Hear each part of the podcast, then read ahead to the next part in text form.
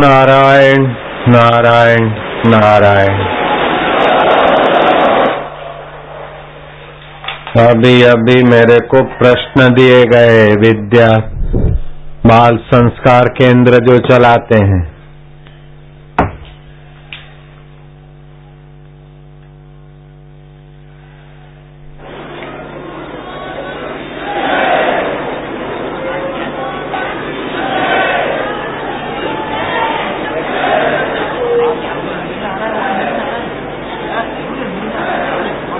हरि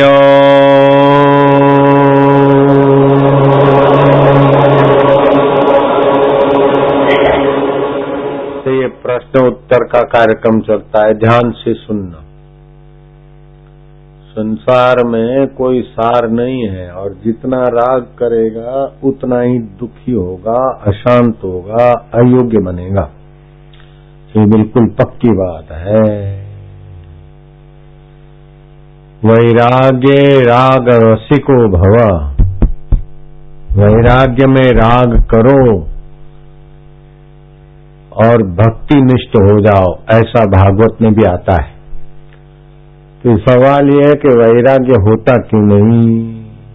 कि बार बार संसार की ठोकरें खाते हैं, ये मर गया, वो मर गई, वो मर गया, अपने को भी सब कुछ छोड़ के मरना है। और ये काम विकार ये ये जो भी कुछ पाप, ताप करते हैं, उसके बाद पश्चाताप भी होता है। फिर भी राग के कारण न करने योग्य करते रहते हैं। तो वैराग्य क्यों नहीं टिकता? विवेक क्यों नहीं टिकता? ईश्वर की ओर पुस्तक पढ़े। कभी कभार आदमी एमाइयों को शमशान में नहीं जाना चाहिए। शमशान में जाए और देखे मुर्दे को। और ओमकार का जप करे कि भगवान तेरी प्रीति दे दे। भगवान में राग होगा तो शाश्वत के राग से नश्वर का राग मिटेगा।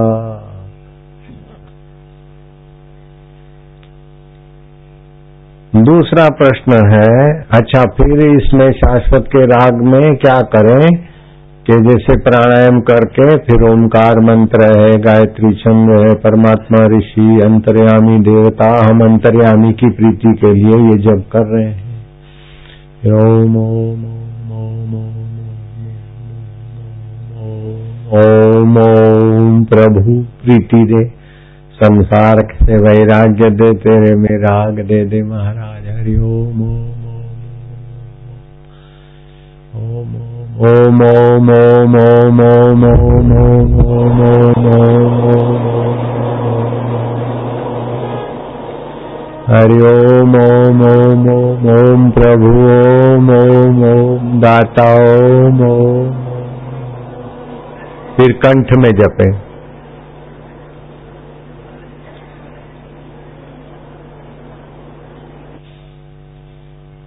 फिर हृदय में जपे हृदय से तो राग पूर्वक प्रीति पूर्वक तो भगवान के रस का राग आ जाएगा, भगवान भी मान लेंगे कि हृदय पूर्वक जपता है। ओम आनंद आय ओम शांत रूपाय ओम सुख रूपाय ओम गुरुदेव गुरुदेवाय वैराग्यवान महापुरुषों का जीवन चरित्र पढ़ा करें। संतों के उच्च कोटि के जो आत्मा परमात्मा को पाए ऐसे संतों के जीवन चरित्र पढ़ने से भी ध्यान भजन में मदद मिलती। भगवान नाम महिमा पुस्तक पढ़ते रहे। इस प्रकार सत्य साहित्य पढ़ते रहे और हलकट खुराक और हलकट संग से अपने को बचाया करें। हलकट खुराक और हलकट संग से अपने को बचाया तो वैराग्य टिकेगा। हम अपनी वाणी को निर्दोष कैसे बनाएँ? अपनी वाणी को निर्दोष बनाएँ, सुबह उठकर पाँच आहुतियाँ दें। हमारी अविद्या की हम आहुति करते हैं।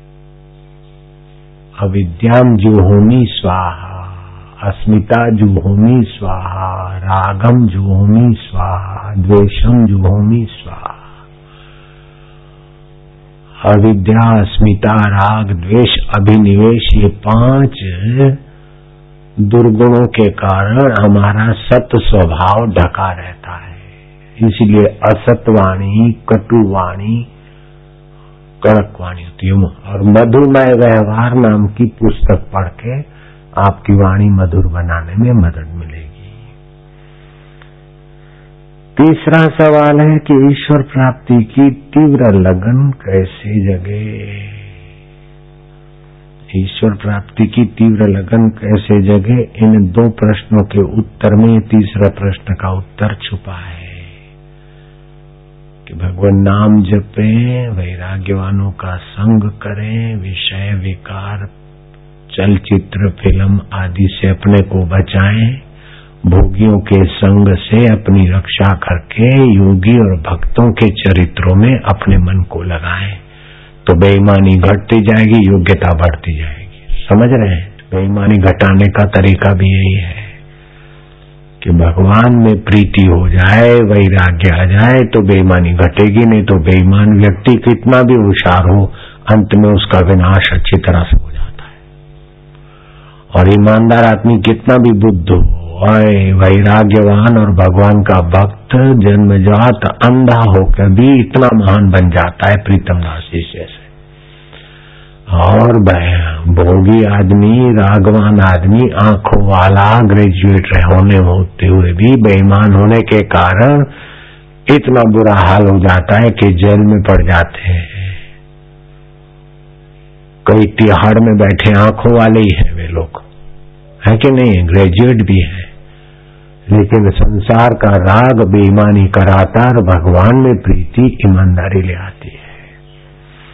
तो ईश्वर की प्राप्ति तीव्र होने से और भी सदगुण आने लगेंगे और सदगुण की रक्षा करने से ईश्वर प्राप्ति में मदद मिलेगी। सेवा और साधना का संयम, संगम कैसे हो? साधना को और सेवा को, हकीकत में सेवा किसको बोलते हैं? जिसमें अपने स्वार्थ का, वाहवाही का उद्देश्य न हो, उसका नाम है सेवा। और वो सेवा कर्म योग है। कर्म योग भी एक साधना है। जब करते हैं तो भक्ति योग हो गया, ज्ञान सुनते विचारते तो ज्ञान हो गया, लेकिन अपने हित का, अपने स्वार्थ का छोड़कर दूसरों के हित में, और वो भी भगवान और समाज को जोड़ने वाली सेवा। संत और समाज को जोड़ने वाली सेवा तो परम सेवा है। तो उस सेवा से कर्म योग हो जाता है। कर्म योग एक उत्तम साधना है। चाहे झाड़ू लगाती है शबरी भीलन तो भी उसकी साधना है। हम गुरु के द्वार पर सब्ज़ी खरीद के आते थे, बर्तन मांटते थे। चिट्ठियाँ पढ़ते थे, चिट्ठियों के उत्तर देते थे। फिर सत्संग पढ़ते थे और बापूजी उस पर व्याख्या करते थे। तो पटावाला से लेकर खास अंगत सेक्रेटरी का काम हम करते थे। हमारी सभी साधना होंगे वो।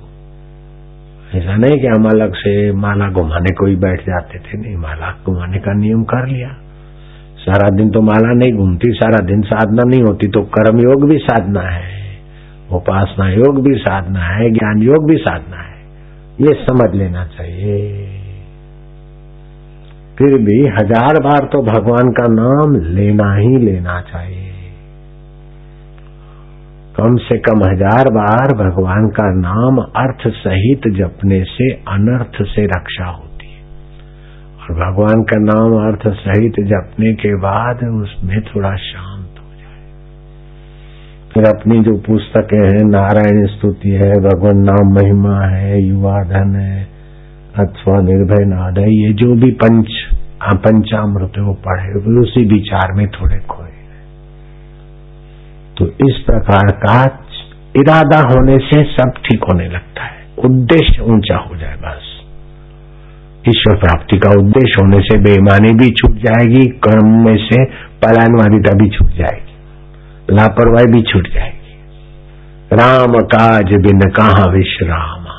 मैनाक पर्वत खड़ा हो जाता है बीच में कि हनुमान जी आराम कर लो, लंबा सफ़र करके आयो बोले, नहीं नहीं, भगवान के कार्य के बिना विश्राम का तो उद्देश्य भगवान के कार्य का है तो फिर सेवा में भी ईमानदारी होगी और साधन भी, और जिनको साधना में रुचि है, वो सेवा भी ईमानदारी से करते और जो ईमानदारी से सेवा करते हैं, उनका तो चिंतन साधनामय हो जाता है। इसलिए सेवा और साधना को अलग नहीं कर सकते आप। बाया पैर आप अलग निकाल के बाएँ पैर से नहीं जा सकते बाया निकाल के दाएँ से नहीं जा सकते। जैसे दोनों पैर के से चल सकते हम ठीक से, ऐसे ही सेवा और साधना, जिसके जीवन में साधना है, उसके जीवन में सेवा का सदगुण आ ही जाता है। और जो सेवा तत्परता से करता हो, उसको साधना का रस सेवा से भी मिलेगा और साधना में भी मन लग जाएगा। चौथा, पांचवा प्रश्न है, आपकी प्रति श्रद्धा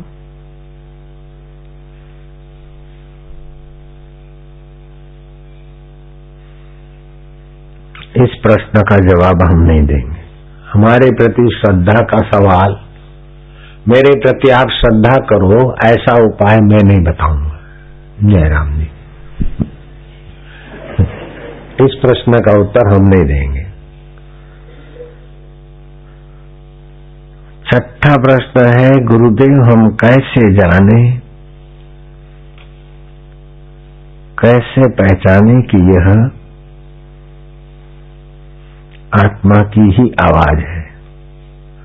कहीं भ्रमित होकर आत्मा को, अनात्मा की आवाज़, मन की बेमानी को भी आत्मा की आवाज़, आत्मा की आवाज़ आत्मवेता को ही आती है। बाकी के लोगों को अपने अपने संस्कारों के अनुसार आवाज़ें मिलती है। जैसे वल्लभाचार्य, बड़े आचार्य हैं लाखों लाखों साधु उनको मानते हैं। रामानुजाचार्य बड़े आचार्य हैं, रामानुज संप्रदाय के शंकराचार्य बड़े आचार्य हैं जगत गुरु शंकराचार्य। तो ये जब उन्होंने वल्लभाचार्य ने, रामानुजाचार्य ने, नंबकाचार्य ने जब ग्रंथ लिखा तो उन्होंने आरंभ में कहा कि हमारा इसमें कुछ नहीं, भगवत प्रेरणा से हम लिख रहे हैं। और उन्होंने सच्चाई पूर्वक लिखा, वो झूठ बोलने वाले महापुरुष नहीं है। लेकिन तीनों के ग्रंथ सिद्धांत अलग अलग दिखाई देते जब भगवान की प्रेरणा से लिख रहे हैं तो भगवान तो एक है। तो वल्लभाचार्य के हृदय में जो भगवान है, वही रामानुजाचार्य के हृदय में, वही त्र्यंबकाचार्य के हृदय में है। फिर उन आचार्यों के सिद्धांत अलग अलग कैसे हुए? कि भगवत प्रेरणा हुई, सद्भाव तो हुआ, लेकिन संस्कार का आईना अपना काम करता है। जैसे एक लड़का आया, वो अनुष्ठान करने गया और बहुत अच्छी तरह से अनुष्ठान में लगा, और बार बार अंदर से जाओ बेटा शादी कर ले, जा, बेटा शादी कर ले। आया गुरु जी के पास, बोले, भगवान प्रेरणा कर रहे हैं कि गुरु जी बेटा शादी कर ले। गुरु जी ने बोला, है भगवान प्रेरणा नहीं करता है, तेरा मन ही तेरा बाप बन जाता है, तेरे को बेटा बना रहा है जा शादी कर ले, काम वासना भगवान की प्रेरणा का रूप ले आई ऐसे लोभी के अंदर धन धन बढ़ा ले ये वासना। राजा को स्वप्न आया कि खूब खूब ऐसा करके अपना तिजोरी बढ़ दो, अल्लाह ताला। सुबह मंत्री को बोला कि अल्लाह ताला ने मेरे को बोला है कि अपने खजाने को छलका दो। मंत्री ने कहा, ये अल्लाह ताला की प्रेरणा नहीं है, लोभ वृत्ति ने अल्लाह ताला का ढोंग किया है। तो भगवत प्रेरणा तो महाराज, भगवत प्राप्त महापुरुषों को भी होती है तो उसमें भी वो सावधान रहते कि अपना संस्कार जुड़ गया है कि सचमुच में भगवत संकल्प है। इसलिए जिस किसी बात को भगवत प्रेरणा समझकर नहीं लगना चाहिए, जिस बात में अपना स्वार्थ न हो शास्त्र सम्मत हो महापुरुष की सम्मति हो करने में आम आदमी के सामने करने में लज्जा न आती हो, कोई किसी का आहित न होता हो, भगवत प्रेरणा किसी का आहित करने वाली नहीं होती जयराम जी की। भगवत प्रेरणा अहम पोषने वाली नहीं होती। भगवत प्रेरणा तो महाराज, भगवत प्राप्त महापुरुष के द्वारा ही भगवत सत्ता निखालसता से काम करती है। बाकी तो अपन लोग तो सब अपना अपना वासना का आईना लगाकर भगवत प्रेरणा का मज़ाक उड़ाते या गलत फ़ायदा उठाते। कभी कभी सच्चा फ़ायदा भी उठाते। अंतकरण अगर साफ़ सुथरा है, तटस्थ है तो भगवत प्रेरणा भी होती ठीक से। अब सातवा प्रश्न है तुम्हारा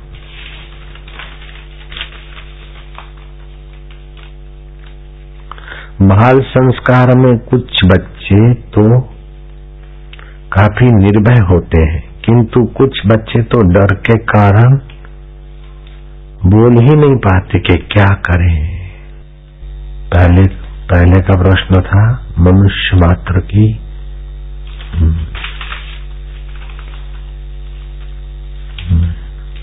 ये ग्यारहवा हो गया। ये सातवा प्रश्न है।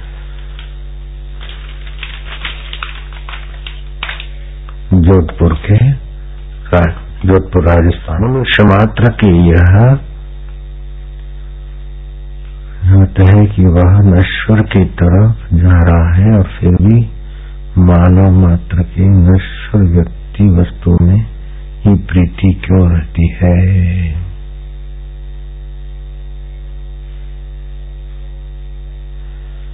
मनुष्य मात्र को ज्ञात है कि मनुष्य नश्वर की तरफ़ जा रहा है, फिर भी नाश की वस्तुओं में प्रीति क्यों रहती है? ये ज्ञात हुआ है ऊपर ऊपर से और आसक्ति है भीतर भीतर से। ये ज्ञात हुआ है, ठीक से ज्ञात नहीं हुआ है। ज्ञात हुआ है कि सांप काटता, आदमी मर जाता है। अभी सांप आ जाए तो आप मेरे से पूछेंगे, हम हटे कि नहीं हटे। पहले हट जाओगे, बाद में मेरे सामने देखोगे क्या हुआ। ये ज्ञात हुआ, अभी ज्ञात नहीं हुआ है। अभी ज्ञात नहीं हुआ है कि सब नश्वर है। ये ज्ञात करने के लिए ही सत्संग है, भगवान का जप है, शमशान में मुर्दे को देखना है, वैराग्यवानों का असंग करना है। ये ज्ञात करने के लिए, ये ज्ञात हो गया तो बस बस। नश्वर नश्वर ज्ञात हो गया तो नश्वर में मन टिकेगा नहीं और शाश्वत में आए बिना टिक रहेगा नहीं। नश्वर में मन रुकेगा नहीं और शाश्वत में आए बिना मानेगा नहीं। ये भी ज्ञात नहीं हुआ, अभी बीच में है।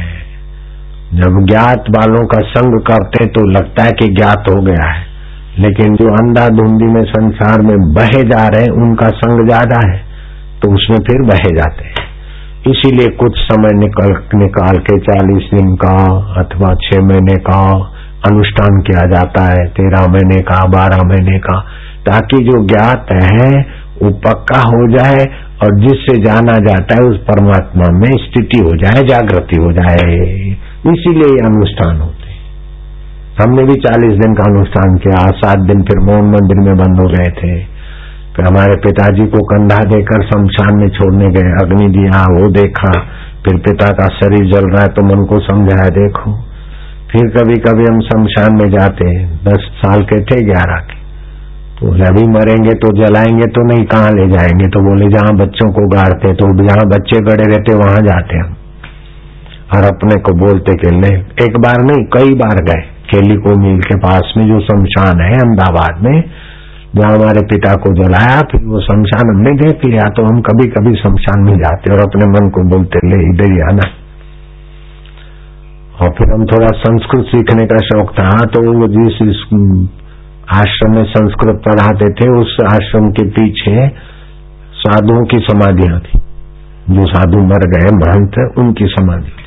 तो हम उधर जाके बैठते थे और अपने मन को बोलते थे बड़े बड़े महंत, ये इधर आ गए लोग फिर संस्कृत का हितोपदेश का एक श्लोक परीक्षा का दिन था। वो संस्कृत की परीक्षा के दिन आ रहे थे तो जरा रटने के लिए भी उधर चले गए। तो रटने के लिए चले गए तो वो श्लोक आ गया, सर्वम अधितम तेन। उसने सारा अध्ययन कर लिया। तेन सर्वम अनुष्ठितम। हितोपदेश।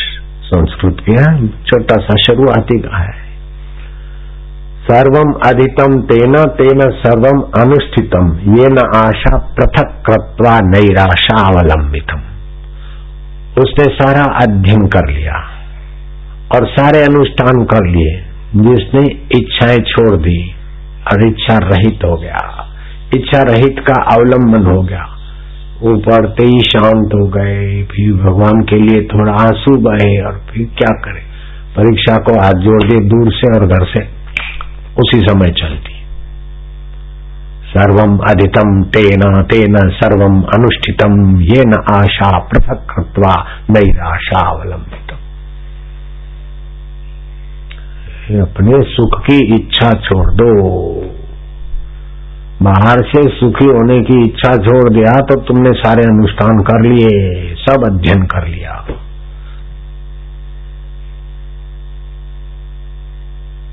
देखने का सुख, सूंघने का सुख, चखने का सुख, काम विकार भोगने का सुख।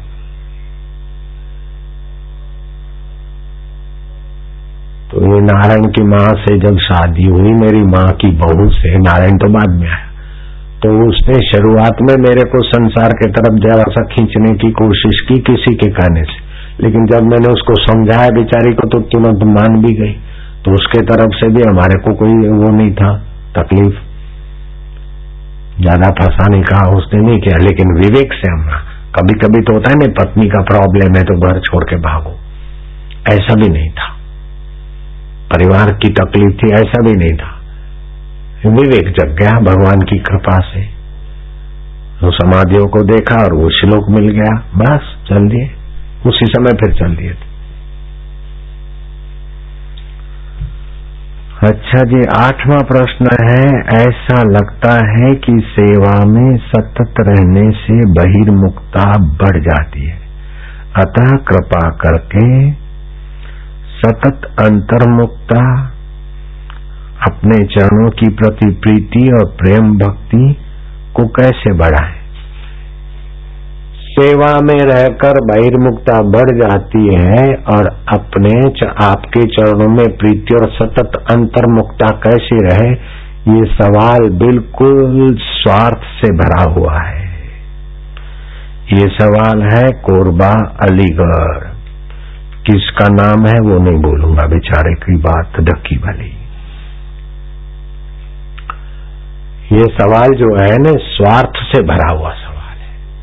अगर ईमानदारी से सेवा करता है तो अंतर्मुखता हो ही नहीं सकती है। सेवा अपने आप में वो बहिर्मुखता हो ही नहीं सकती। ये तो बेईमानी का सवाल है कि हम सेवा करते करते बहिर्मुख हो जाते हैं, आपके चरणों में प्रीति हो जाए तो उल्लू के पट्टे तेरा नाम तो नहीं ले रहा हूँ कि चरणों में सेवा सेवा करना चरणों में प्रीति नहीं है। मेरे चरण क्या यहाँ यहाँ वाले ही पैर हैं क्या? अगर ये शरीर के पैर ही मेरे पैर हैं तो फिर वो पैर मेरे सच्चे नहीं है। मेरे चरण का मतलब क्या है? जहाँ से तुम्हारा अंताकरण स्फुरित होता है, वहाँ मैं बैठा हूँ, वही मेरे चरण है। तो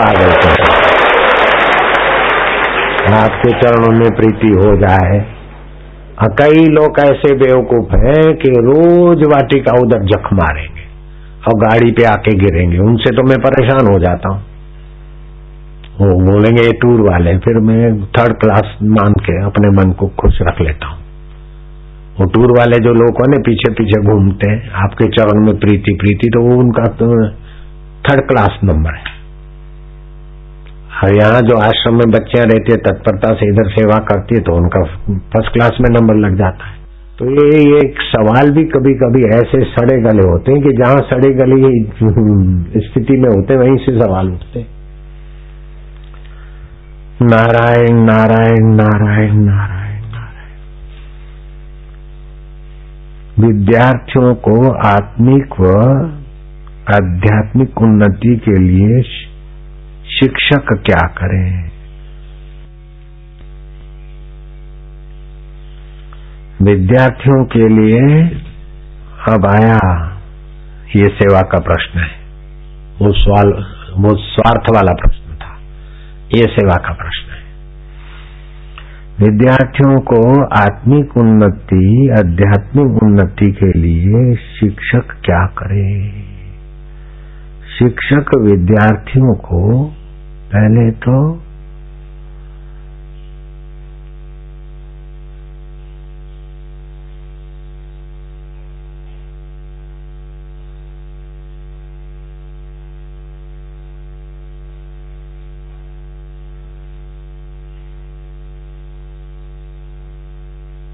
चुप होकर ईश्वर में खोकर उनके मंगल की कामना से बोलने।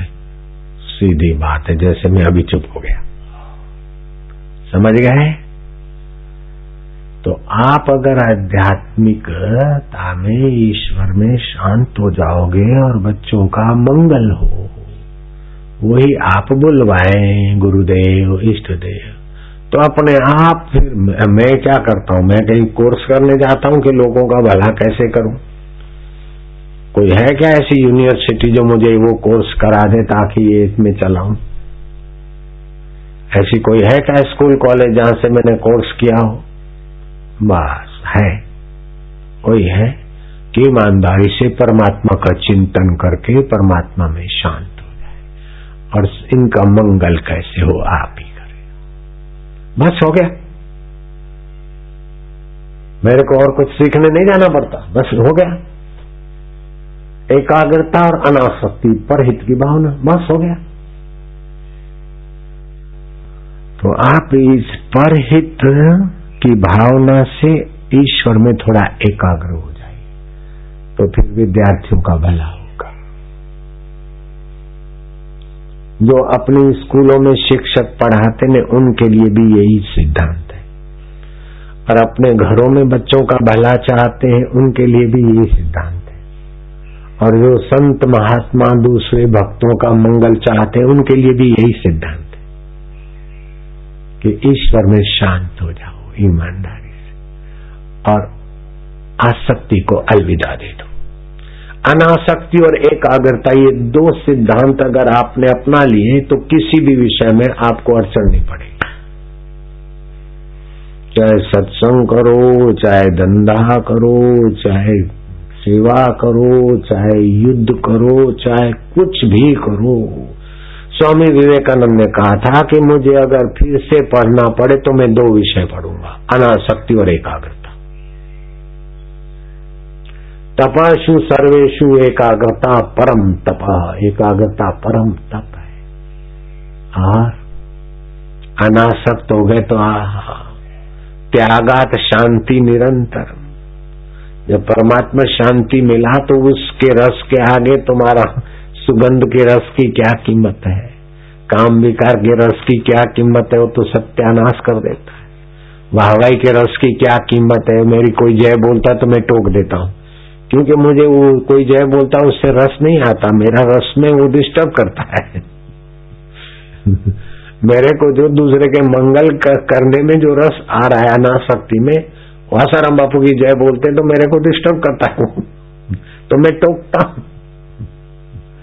नारायण नारायण, नहीं तो दूसरे लोग खुश होते हैं और जोश में आते हैं। कोई उनकी जय बोले, नारेबाजी करे, फलाने नेता की जय, फलाने गुरु की जय तो उनमें भी अपना आ जाता है। उसमें आ जाता है तो अहम ही ज़ोर पकड़ेगा। कोई अपनी जय बोले और अपने को थोड़ा उत्साह आ जाए तो ये ईश्वर का संदेश नहीं है, ये अहम की बदमाशी है। तो काय को जय बोलने के चक्कर में पड़ना? चौरासी के चक्कर से छूटने के लिए तो मनुष्य जन्म हुआ, और फिर मरने वाले शरीर की जय बोलवा के चक्कर में क्यों पड़ो बाबा? और मरने वाले शरीर का नाम भी मिथ्या मिथ्या नाम के लिए मेरा नाम चले, मेरा पंथ चले, मेरी संस्था चले, इस मोह माया में पढ़कर ईश्वर से दूर होकर, लोगों का दुरुपयोग करके अपने नरकों में क्यों जाना? लोगों की श्रद्धा का दुरुपयोग करें। तभी अपनी वासना पूर्ति होगी। कोई भी वासनावान व्यक्ति उसके संपर्क वाले का शोषण के बिना नहीं रहेगा। और निर्वासनिक योगी संपर्क में आने वाले का पोषण के बिना नहीं रहेगा।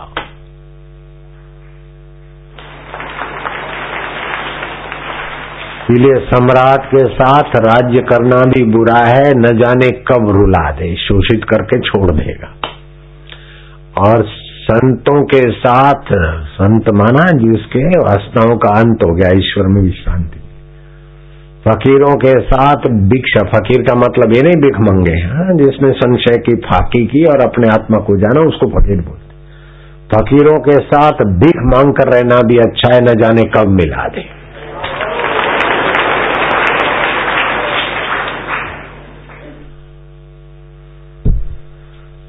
आठवें सवाल का जवाब ऐसा लगता है कि सेवा में सतत रहने से बहिर्मुख हो जाती है। आ गया नौवें सवाल का जवाब, विद्यार्थियों की आध्यात्मिक उन्नति कैसे हो? विद्यार्थियों की आध्यात्मिक उन्नति होगी तो लौकिक उन्नति तो उनके चरणों में आ जाएगी।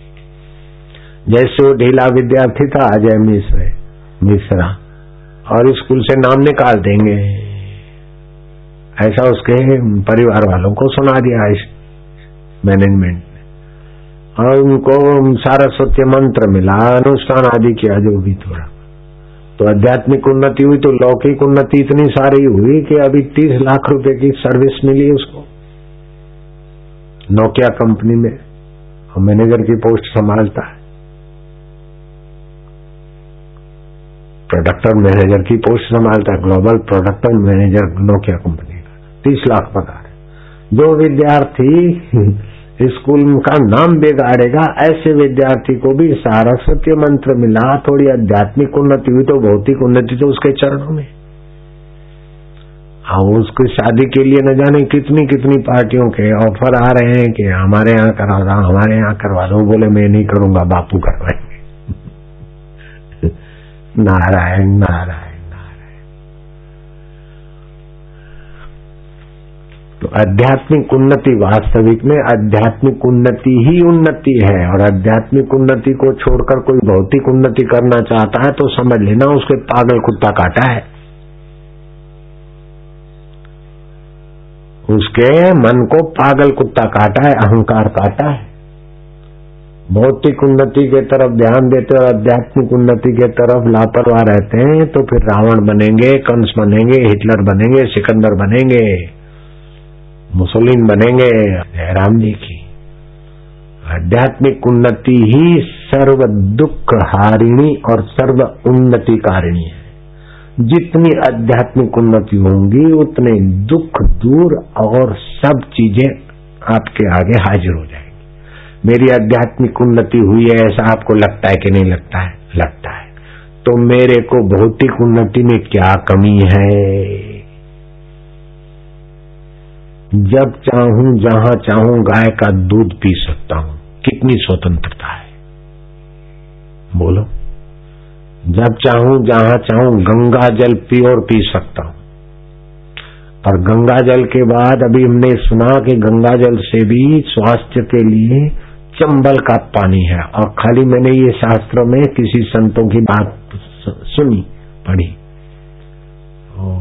शरणानंद महाराज आकर चंबल घाट चंबल की नदी किनारे रहे, चंबल का पानी बढ़िया होता है ऐसा, और स्वास्थ्य बढ़िया हुआ। तो मैंने मेरे सेवक को कहा कि चंबल का पानी पीने का है, क्या करेंगे? दूसरे दिन चंबल का पानी मेरे पास आ गया। मुझे तो लगता नहीं कि नेता के पास इतनी भौतिक सुविधा हो। मेरे सेवक ने रसोई ने फ़ोन कर दिया इंदौर वालों को। और इंदौर वाले चंबल नदी जहाँ से निकलती, वहाँ का प्योर पानी भर के हम भिजवा दिया बस में और मेरे पास आ गया लो मुझे तो लगता है राजे महाराजाओं से भी मुझे भौतिक सुविधाएँ ज़्यादा है।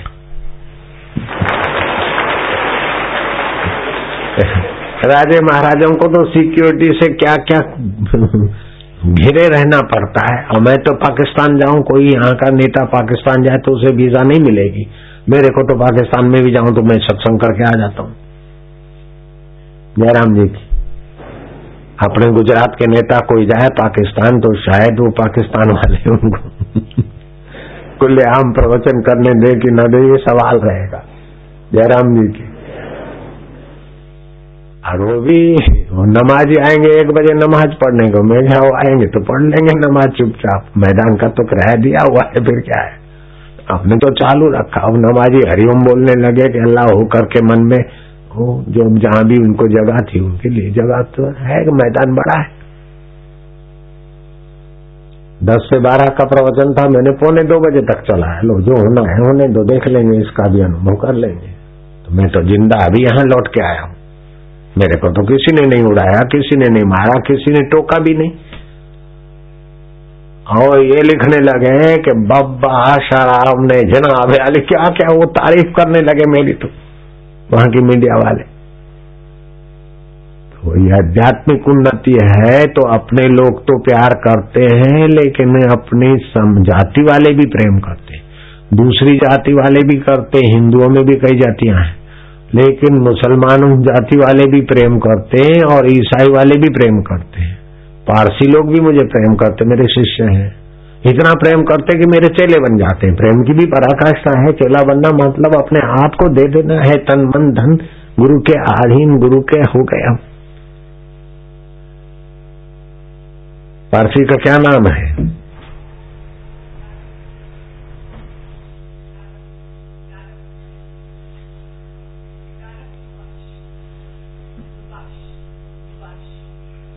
पूरा नाम क्या है? दारब दुबाश मेरा चेला है।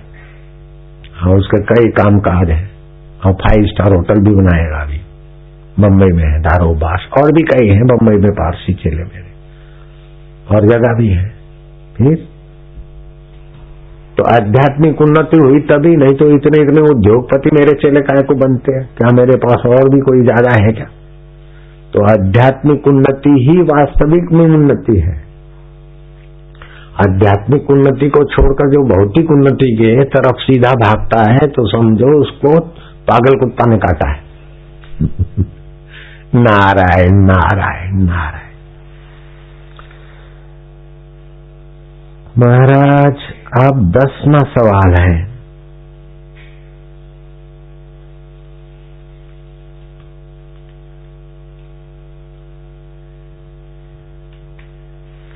ध्यान में बच्चों को यौगिक क्रियाएँ होने लगे तो उन्हें नियंत्रित कैसे करें? यौगिक क्रियाएँ होती तो बहुत ऊँची बात है। और बच्चे के माँ बापों को पहले विश्वास में ले लो। ज्ञानेश्वरी गीता के छठे अध्याय के दसवें और ग्यारहवें श्लोक में इसकी महिमा आती है। योगी पहले आड़े टेढ़े रस्तों पे चलते हैं, जब महामाया प्रसन्न होती और आद्य शक्ति, कुंडली शक्ति जागृत होती तो प्राण उत्थान होता है। फिर कभी हँसी तो कभी रुदन तो कभी नृत्य तो कभी भयंकर आवाजी तो कभी क्या। बड़े बड़े देखकर डर जाए, ऐसा होता है। तो ज्ञानेश्वरी गीता में उसकी व्याख्या में लिखा है कि भगवान शिव भी इसी रास्ते से अभी तक समाधि में थे। ये राजमार्ग है। ये शरीर के सारे सुषुप्त केंद्रों को सुविकसित करने वाला मार्ग है। तो इसके लिए तो राजे महाराजे राज छुप कर चले जाते थे और बच्चों को तो बाल संस्कार में मुफ़्त में ये प्रसाद मिल रहा है।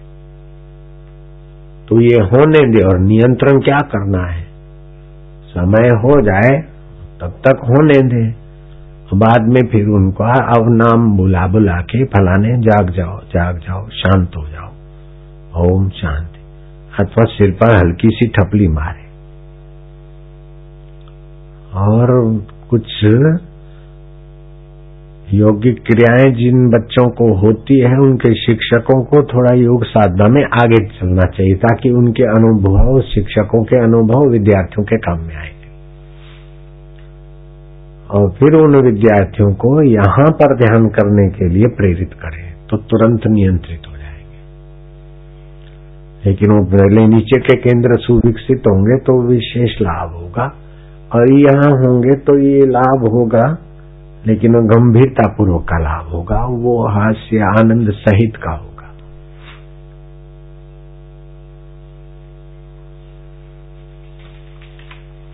अब ग्यारहवा सवाल है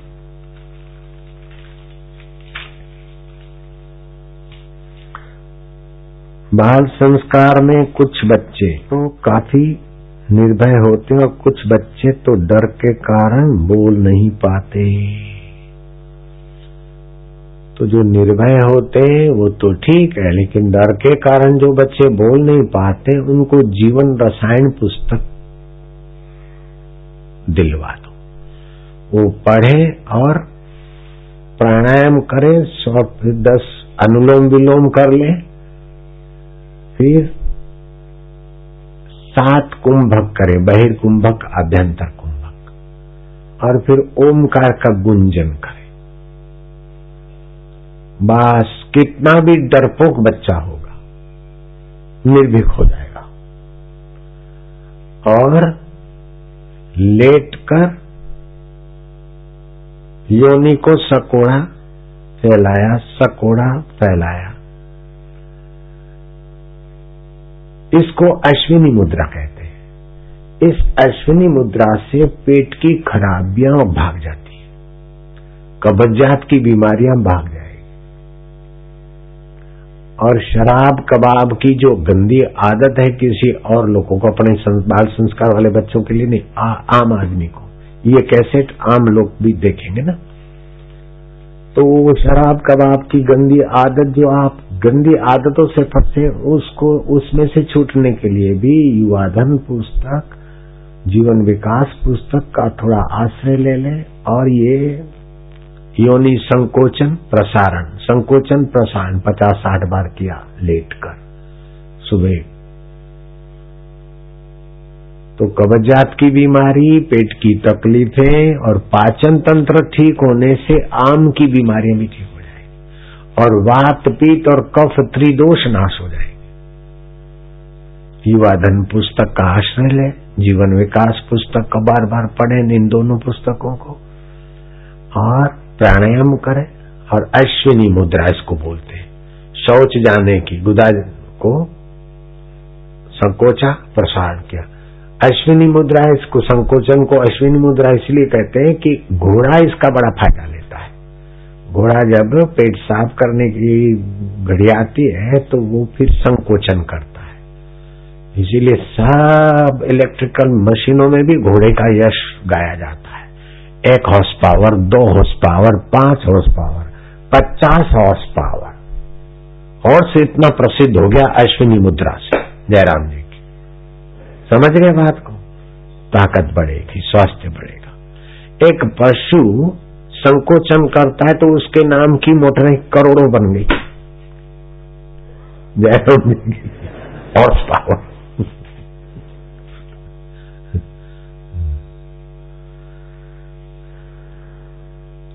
तो पावर्स बढ़ेगा, पाचन का पावर्स बढ़ेगा, त्रिदोष नाश होंगे तो सारे पावर्स बढ़ेंगे। हॉर्स मुद्रा करो तो हॉर्स पावर बढ़ेगा। समझ गए बात को?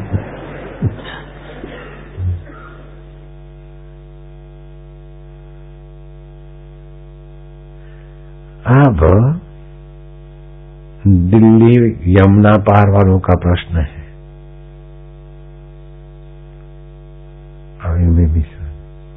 साधक का जीवन बीच में ही झूले खाता रहता है।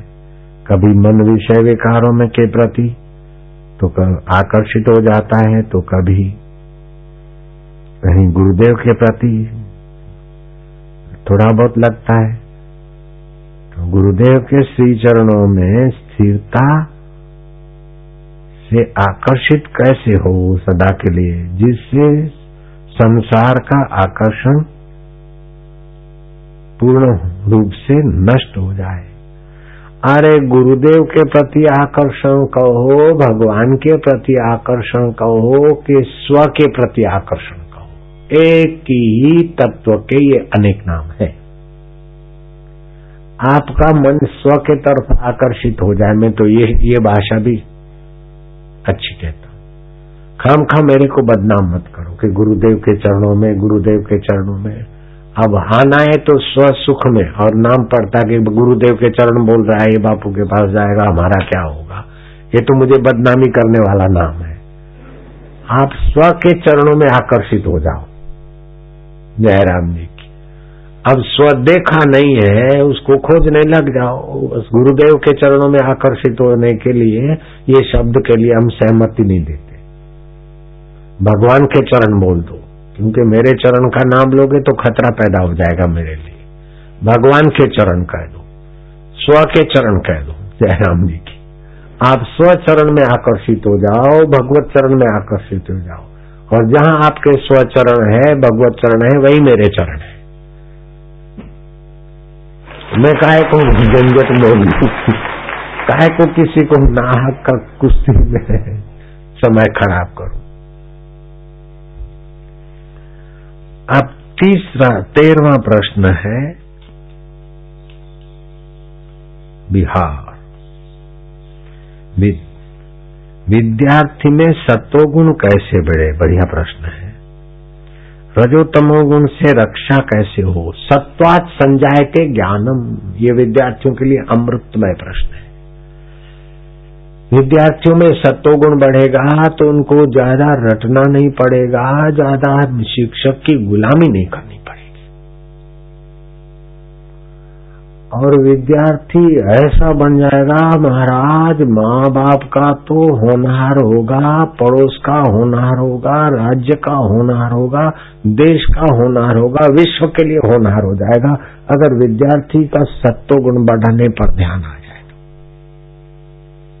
सत्वात संजायते ज्ञानम। सत्व गुण से तो दिव्य ज्ञान जो प्रकृति के पेट में छुपा है वो प्रकट हो जाता है। मैं तीसरी पढ़ा हूँ। चौथी में तो हम जा नहीं पाए, पिताजी मर गए, हमने फिर धंधा संभाला। परिवार का थोड़ा भूषण भूषण फिर हम जब गुरु के चरणों में गए और गुरु जी जहाँ नहीं जा पाए तो मेरे को भेज दिया जाओ, सत्संग करो कानपुर में। और कानपुर में अखिल भारतीय रामायण वेदांत सम्मेलन था, उसमें सौ, दो सौ बड़े बड़े मंडलेश्वर जगत गुरु ये वो संत आए थे। अब उनमें मेरे को प्रवचन करना है। अब मैं कितना पढ़ा हूँ बोलना मत किसी को। तो जब अलाउंसर अलाउंसमेंट करता था तो बोलता था कि फलाने फलाने महामंडलेश्वर साहित्य आचार्य वेदांत आचार्य ये आचार्य, उनकी उपाधियाँ बोलते। और मेरे लिए पूछा कि आपके लिए मैं क्या बस में तो लीलासा बापू कर रहे हो। तो क्या आसाराम महाराज लीलासा के शिष्य, अब आपको प्रवचन प्रवचन में तो लोगों को थोड़ा गुरु की प्रसादी से अच्छा लगता था, लेकिन मेरे को वहाँ के अपने भी कुछ टाइटल हो तो अच्छा लगे। अपने भी कुछ उपाधियाँ ले आए। तो मैं गर्मियों के दिन थे और गुरु जी की तो सम्मति होती थी, गर्मियों के दिनों में हिमालय के तरफ़ तो आपको मैं सच बताता हूँ। ऋषिकेश में राघवेंद्र दर्शन महाविद्यालय। अभी भी होगा या तुम आज से पाँच सात साल तक तो था। ऋषिकेश में शिवानंद डिवाइन लाइफ के आश्रम के नीचे। दर्शन महाविद्यालय। राघवाचार्य उनके संस्थापक थे। तो मैं उनके पास गया। मैं क्या, मेरे को वेदांताचार्य बना उन्होंने भर्ती कर लिया। भर्ती कर लिया तो वेदांताचार्य सीधा, तीसरी वाला सीधा वेदांताचार्य इक्वल एम ए हाँ गया भर्ती। भर्ती हो गया तो वहाँ ब्रह्मसूत्र भगवत गीता और उपनिषदों की बड़े बड़े आचार्यों की व्याख्याएँ होती है और समझना होता है उस पर फिर। आगे बढ़ना होता है। बिल्कुल मेरे अनुभव की बात आपको बताऊँ। एक दिन, दो दिन, तीन दिन हम वेदांताचार्य बनने वाले विद्यार्थियों के बीच रहे और हमने बराबर पढ़ा और हमने प्रश्नोत्तर का भी संतोष कारक हुआ। चौथे के पाँचवें दिन एक साधु मेरे को गंगा किनारे मिला, मेरे सामने देखने लगा। मेरी भी नज़र गई कि मेरे सामने देख रहे, मैं दोपहर को नहाने को जाता था। तो मैं जरा उनके सामने देखा तो वो हंस पड़े तो मैं भी हंसा। थोड़ी निकटता बातचीत होते होते मित्रता हो गई। तो दो दिन की मित्रता, तीन दिन की मित्रता में हो गया तो वो एमबीबीएस किए हुए थे और वो सब छोड़कर साधु बन गए थे। और वहाँ शिवानंद डिवाइन लाइफ में रहते थे। और उनकी कोई अच्छी स्थिति थी और फिर वहाँ से भी छोड़कर स्वतंत्र फक्करशाही से रहते थे जैसे भी। तो मेरी उनकी मित्रता हो गई तो मेरे को वो पूछते थे कि अच्छा तो आप वेदांताचार्य बनने को आए देखा महाराज, बनना, करना तो ये सब बेवकूफ़ी की बात है, लेकिन व्यवहार में थोड़ा टाइटल होता है तो अच्छा लगता है, इसीलिए मैं क्या कर ले। अच्छा है तो ठीक है। फिर एक दिन हमारे आचार्य पढ़ा रहे थे तो वल्लभाचार्य की व्याख्या, फिर शंकराचार्य जी की व्याख्या, रामानुजाचार्य की व्याख्या गीता की।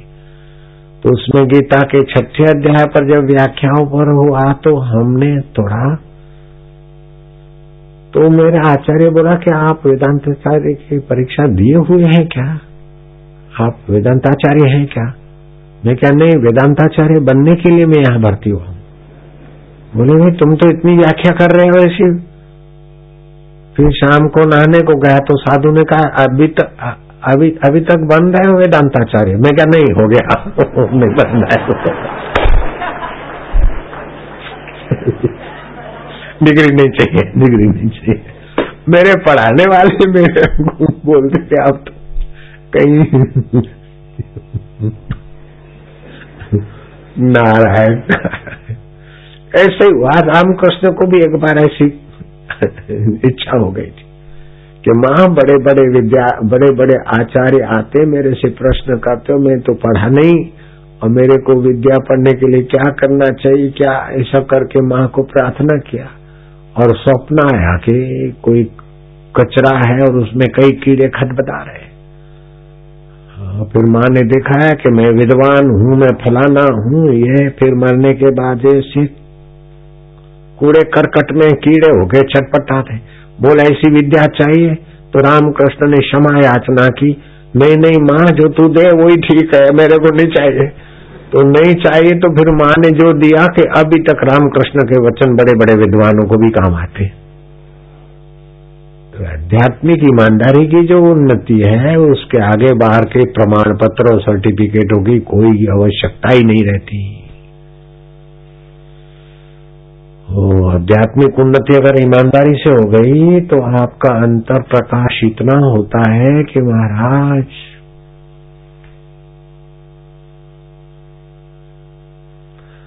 सारे ग्रंथ, पढ़ाई के धर्म ग्रंथ और लौकिक ग्रंथ सारे के सारे रसातल में चले। और धरती पर एक आध्यात्मिक तत्व को ब्रह्मवेता एक पूर्ण विकसित महापुरुष हो और एक ईमानदार शिष्य हो तो सारा ज्ञान फिर से प्रकट हो जाएगा। क्योंकि आध्यात्मिक उन्नति पराकाष्ठा पर है तो, तो सत्य स्वरूप ईश्वर। और वो जिज्ञासु बस फिर शास्त्र और ग्रंथ और वेदांत प्रकट हो जाए आध्यात्मिक उन्नति का तो महत्व ही निराला है।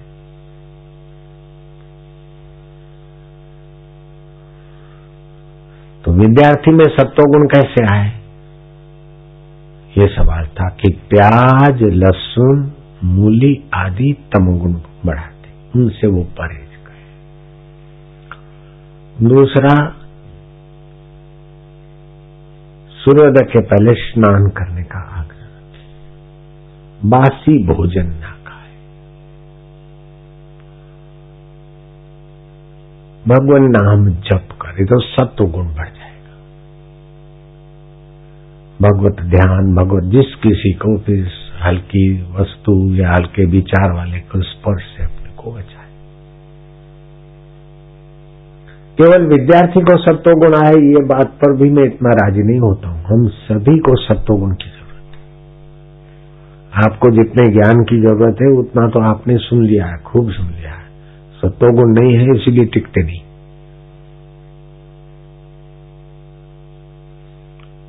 ये सत्वगुण आने से बीमारियाँ भी मिट जाती रजो तमोगुण जितना बढ़ता है, उतनी बीमारियाँ अशांति, झगड़े बढ़ते हैं। और इन सत्वगुण में भी एक बड़ी बहादुरी का काम है कि ब्रह्मचर्य जितना पक्का होगा, उतना सत्वगुण जल्दी काम है नारायण की बहन भारतीय ने ये बड़ी बहादुर है। उसके संपर्क में आने वाली लड़कियाँ चाहे कोई भी लवर के साथ भाग गई हो, और महिला आश्रम में आ जाए, और भारती की दोस्ती करा दे, उसको या भारती के प्रति उसका थोड़ा झुकाव हो जाए तो वो कैसी भी कामिनी लड़की होगी, रामिनी बन जाए। रामिनी बने ना बने, भारती की भगवान में इतनी रुचि नहीं, लेकिन संयम में भारती के पास अटकल है। भारती भारती की चेलियाँ, भारती के संपर्क में आने वाले। संयम में है भारती। ऐसी पट्टी पढ़ा देगी, जो लवर को लेके भागने वाली है और भारती के संपर्क में आ गई तो तेरी बेटी सुधर जाएगी। ऐसी बहादुर है। नारायण नारायण, लेकिन मैं उसको ऐसा इसी बहादुरी पर उसको कोई ज़्यादा उसको प्यार नहीं करता हूँ। मैं तो डांटता रहता हूँ। कोई छोटा सा गुण है तो उसमें क्या है? और भी विकसित हो। वही से उसकी खाली वाहवाही करके सिर पे चढ़ा देने का मैं सिद्धांत नहीं जानता मैं तो उसको डांटता ही रहता हूँ। ऐसे उसकी माँ भी इस बात में बहादुर है, विकारों में। तो कोई माइया माई छोरियाँ हैं तो भारती के संपर्क में आने से संयमी हो जाएगी। कोई माइया है और अपने पति को संसारी बनाना चाहते तो मैं बोलता हूँ, नारायण की माँ के पास भेज दे तेरी औरत को, अपने आप ठीक हो जाए। नारायण हरि नारायण हरि नारायण हरि। हो गए प्रश्न तेरा, उत्तर भी तेरा। तन भी तेरा, मन भी तेरा, सब तेरा ही तेरा, प्रश्न भी तेरा, उत्तर भी तेरा, तन भी तेरा, मन भी तेरा। बुद्धि भी तेरी। सब तेरा फसारा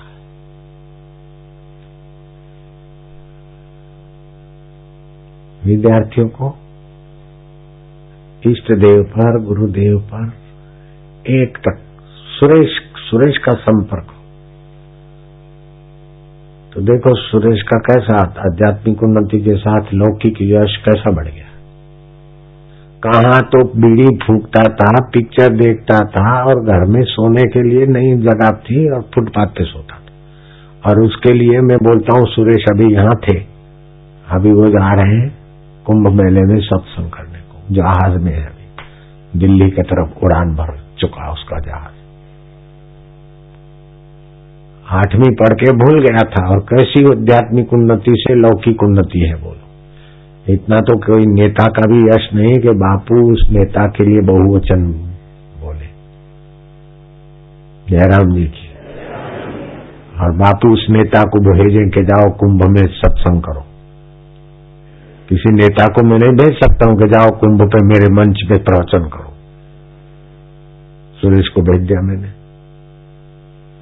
तो विद्यार्थियों को सुरेश के संपर्क में आए, ऐसी पाँच दिन की शिविर मिल जाए, चार दिन की शिविर मिल जाए, और सुरेश के पास क्या टेक्निक है, मैं बता देता हूँ।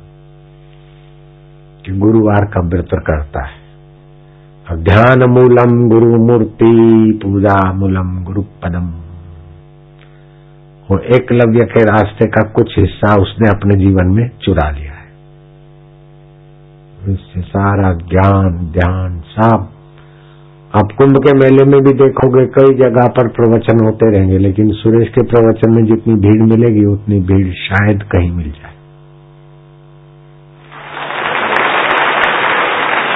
सुरेश के सत्संग में जितने पुण्यात्मा और सत्संगी एकत्रित होंगे, उतने एकत्रित शायद किसी पंडाल में होते होंगे, मुझे पता नहीं।